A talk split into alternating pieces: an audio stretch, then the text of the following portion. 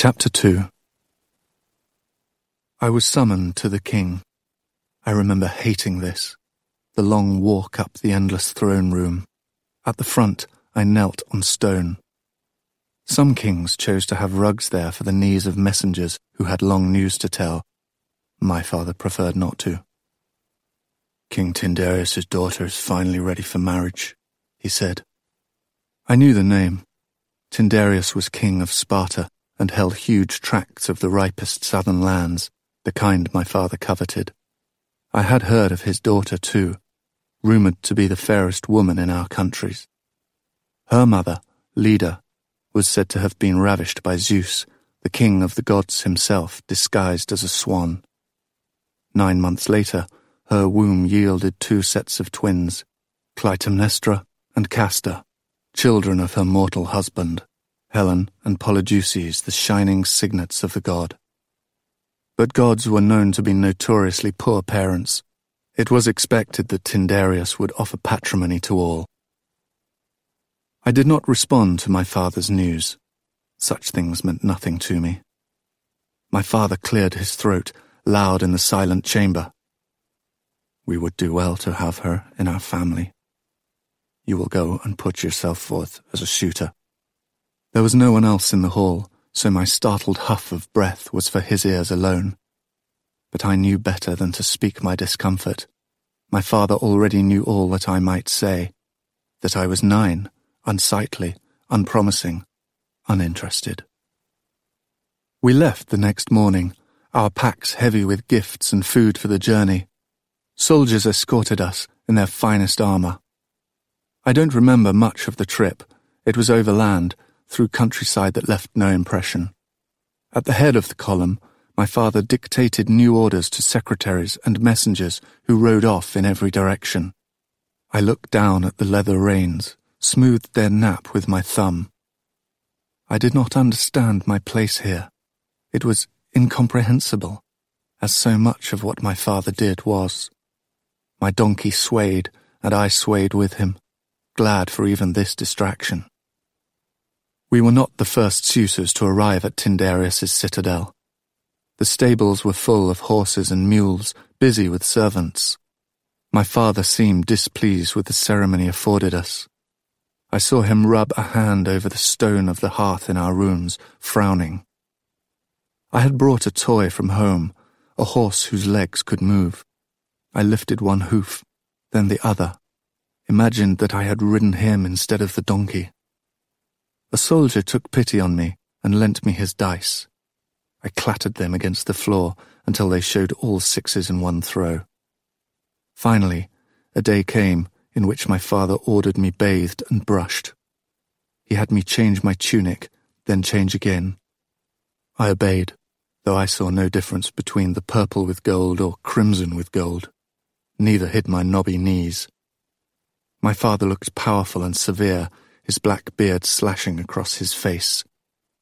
The gift that we were presenting to Tyndareus stood ready, a beaten gold mixing bowl embossed with the story of the Princess Danae. Zeus had wooed her in a shower of golden light, and she had borne him Perseus, Gorgon slayer, second only to Heracles among our heroes. My father handed it to me. Do not disgrace us, he said. I heard the great hall before I saw it. The sound of hundreds of voices banging against stone walls, the clatter of goblets and armour. The servants had thrown open the windows to try to dampen the sound. They had hung tapestries, wealth indeed, on every wall. I had never seen so many men inside before. Not men, I corrected myself. Kings. We were called forward to council seated on benches draped with cowhide. Servants faded backwards to the shadows. My father's fingers dug into my collar, warning me not to fidget. There was violence in that room, with so many princes and heroes and kings competing for a single prize, but we knew how to ape civilization. One by one, they introduced themselves, these young men showing off shining hair and neat waists and expensively dyed clothing. Many were the sons or grandsons of gods, All had a song or two or more written of their deeds. Tyndareus greeted each in turn, accepted their gifts in a pile at the center of the room, invited each to speak and present his suit. My father was the oldest among them, except for the man who, when his turn came, named himself Philoctetes. A comrade of Heracles, the man beside us whispered, with an awe I understood. Heracles was the greatest of our heroes, and Philoctetes had been the closest of his companions, the only one still living. His hair was grey, and his thick fingers were all tendon, the sinewy dexterity that marked an archer. And indeed, a moment later, he held up the largest bow I had ever seen, polished yew wood with a lion-skin grip. The bow of Heracles, Philoctetes named it, given to me at his death. In our lands, a bow was mocked as the weapon of cowards. But no one could say such a thing about this bow. The strength it would take to draw it humbled us all. The next man, his eyes painted like a woman's, spoke his name. Idomeneus, king of Crete. He was lean, and his long hair fell to his waist when he stood. He offered rare iron, a double-headed axe. The symbol of my people. His movements reminded me of the dancers that my mother liked. And then Menelaus, son of Atreus, seated beside his hulking bear-like brother Agamemnon. Menelaus's hair was a startling red, the color of fire-forged bronze. His body was strong, stocky with muscles, vital. The gift he gave was a rich one, beautifully dyed cloth. Though the lady needs no adornment, he added, smiling. This was a pretty bit of speech. I wished I had something as clever to say. I was the only one here under twenty, and I was not descended from a god. Perhaps Peleus's blond-haired son would be equal to this, I thought. But his father had kept him at home. Man after man and their names began to blur in my head. My attention wandered to the dais, where I noticed for the first time the three veiled women seated at Tyndareus's side. I stared at the white cloth over their faces, as if I might be able to catch some glimpse of the woman behind it. My father wanted one of them for my wife. Three sets of hands, prettily adorned with bracelets, lay quiet in their laps. One of the women was taller than the other two. I thought I saw a stray dark curl peek from beneath the bottom of her veil. Helen is light-haired, I remembered so that one was not Helen. I had ceased to listen to the kings. Welcome, Menoetius. The speaking of my father's name startled me. Tyndareus was looking at us. I'm sorry to hear of the death of your wife. My wife lives, Tyndareus. It is my son who comes today to wed your daughter. There was a silence in which I knelt, dizzied by the spin of faces around me. Your son is not yet a man. Tyndareus's voice seemed far away. I could detect nothing in it. He need not be. I am man enough for both of us. It was the sort of jest our people loved, bold and boasting, but no one laughed. I see, said Tyndareus. The stone floor dug into my skin, yet I did not move. I was used to kneeling, I had never before been glad of the practice in my father's throne room. My father spoke again in the silence. Others have brought bronze and wine, oil and wool. I bring gold, and it is only a small portion of my stores. I was aware of my hands on the beautiful bowl, touching the story's figures, Zeus appearing from the streaming sunlight, the startled princess, their coupling. My daughter and I are grateful that you have brought us such a worthy gift, though paltry to you. A murmur from the kings.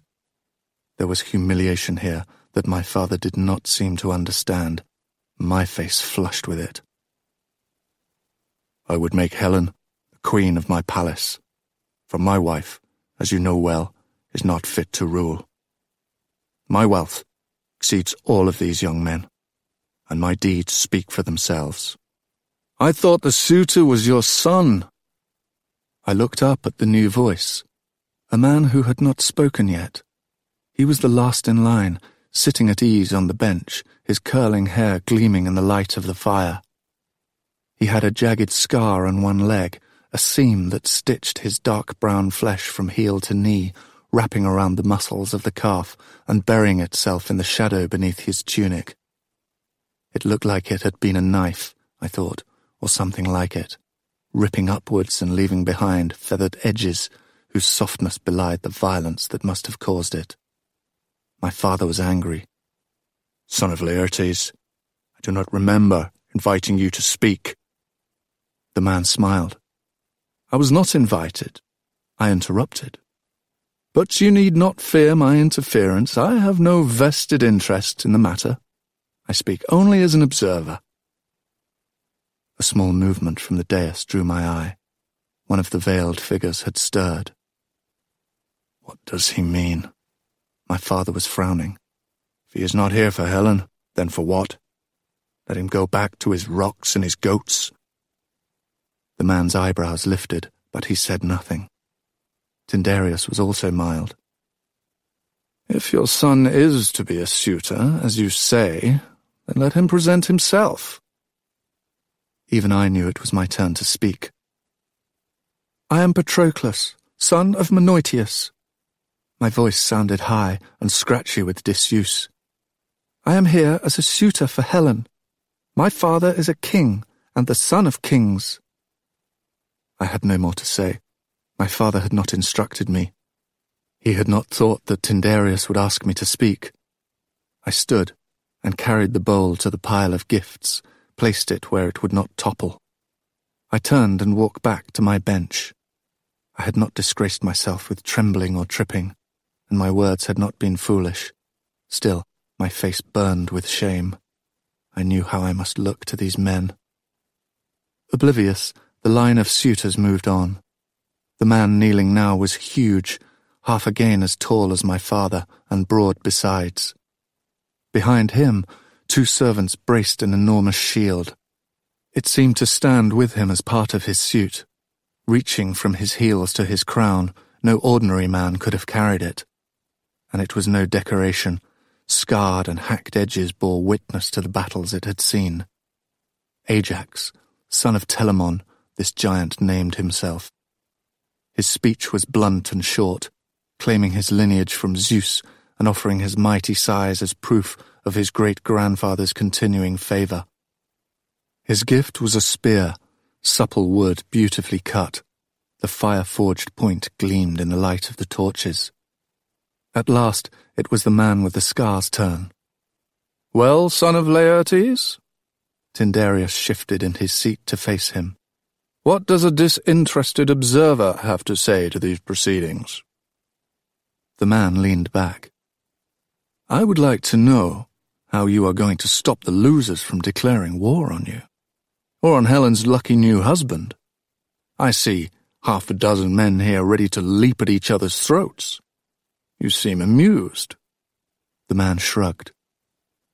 I find the folly of men amusing. The son of Laertes scorns us. This was the large man, Ajax, his clenched fist as big as my head. Son of Telamon, never. Then what, Odysseus? Speak your mind for once. Tyndareus's voice was sharp as I'd heard it.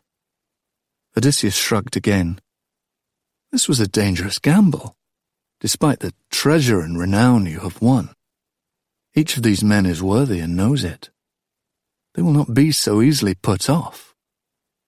All this you have said to me in private. My father stiffened beside me. Conspiracy. His was not the only angry face in the hall. True, but now I offer you a solution. He held up his hands empty. I have brought no gift and do not seek to woo Helen. I am a king, as has been said, of rocks and goats. In return for my solution, I seek from you the prize that I have already named. Give me your solution, and you shall have it. Again that slight movement from the dais. One woman's hand had twitched against her companion's dress. Then here it is. I believe that we should let Helen choose. Odysseus paused to allow for the murmurs of disbelief. Women did not have a say in such things.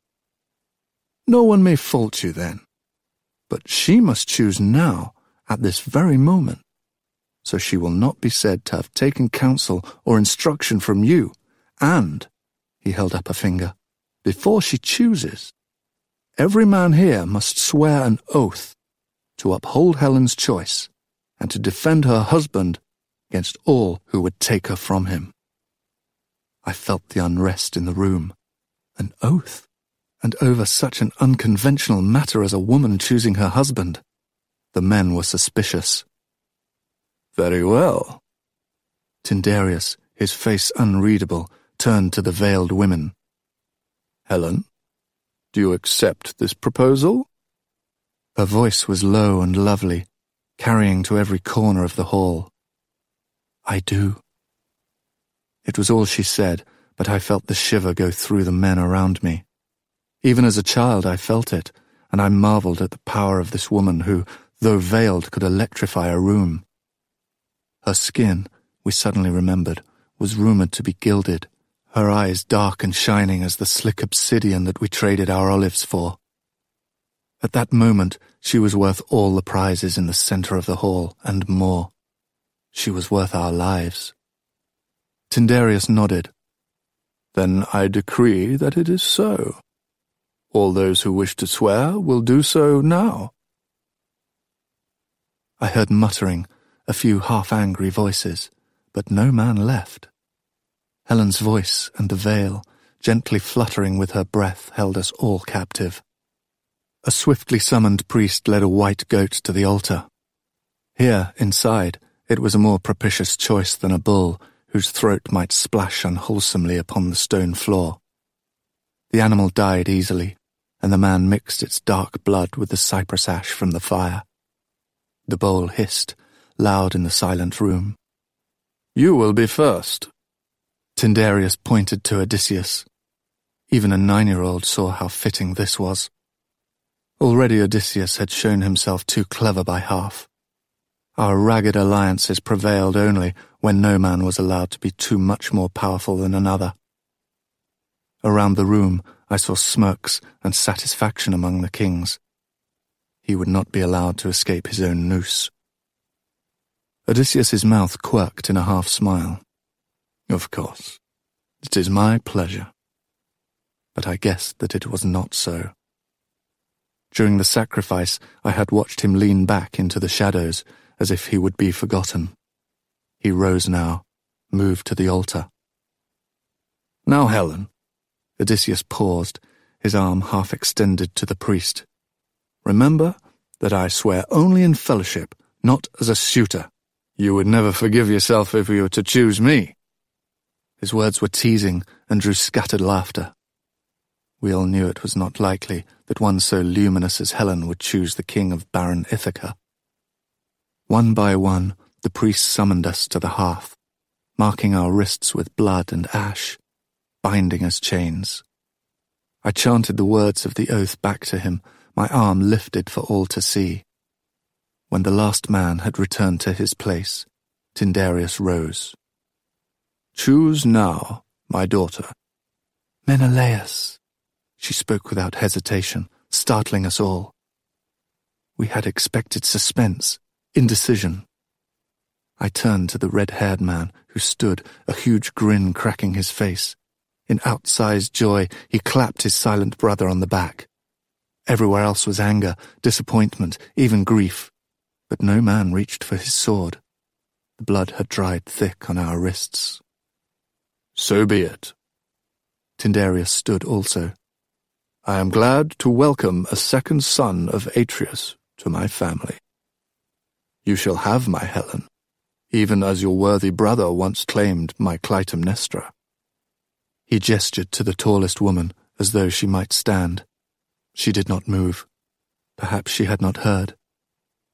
What about the third girl? This shout from a small man beside the giant Ajax. Your niece. Can I have her? The men laughed, glad for an easing in the tension. You're too late, Teucer. Odysseus spoke over the noise. She's promised to me. I did not have the chance to hear more. My father's hand seized my shoulder, pulling me angrily off the bench. We are finished here. We left that very night for home, and I climbed back on my donkey, thick with disappointment. I had not even been allowed to glimpse Helen's fabled face. My father would never mention the trip again, and once home, the events twisted strangely in my memory. The blood and the oath, the room full of kings, they seemed distant and pale, like something a bard had spun rather than something I lived. Had I really knelt there before them? And what of the oath I had sworn? It seemed absurd even to think of it, foolish and improbable as a dream is by dinner.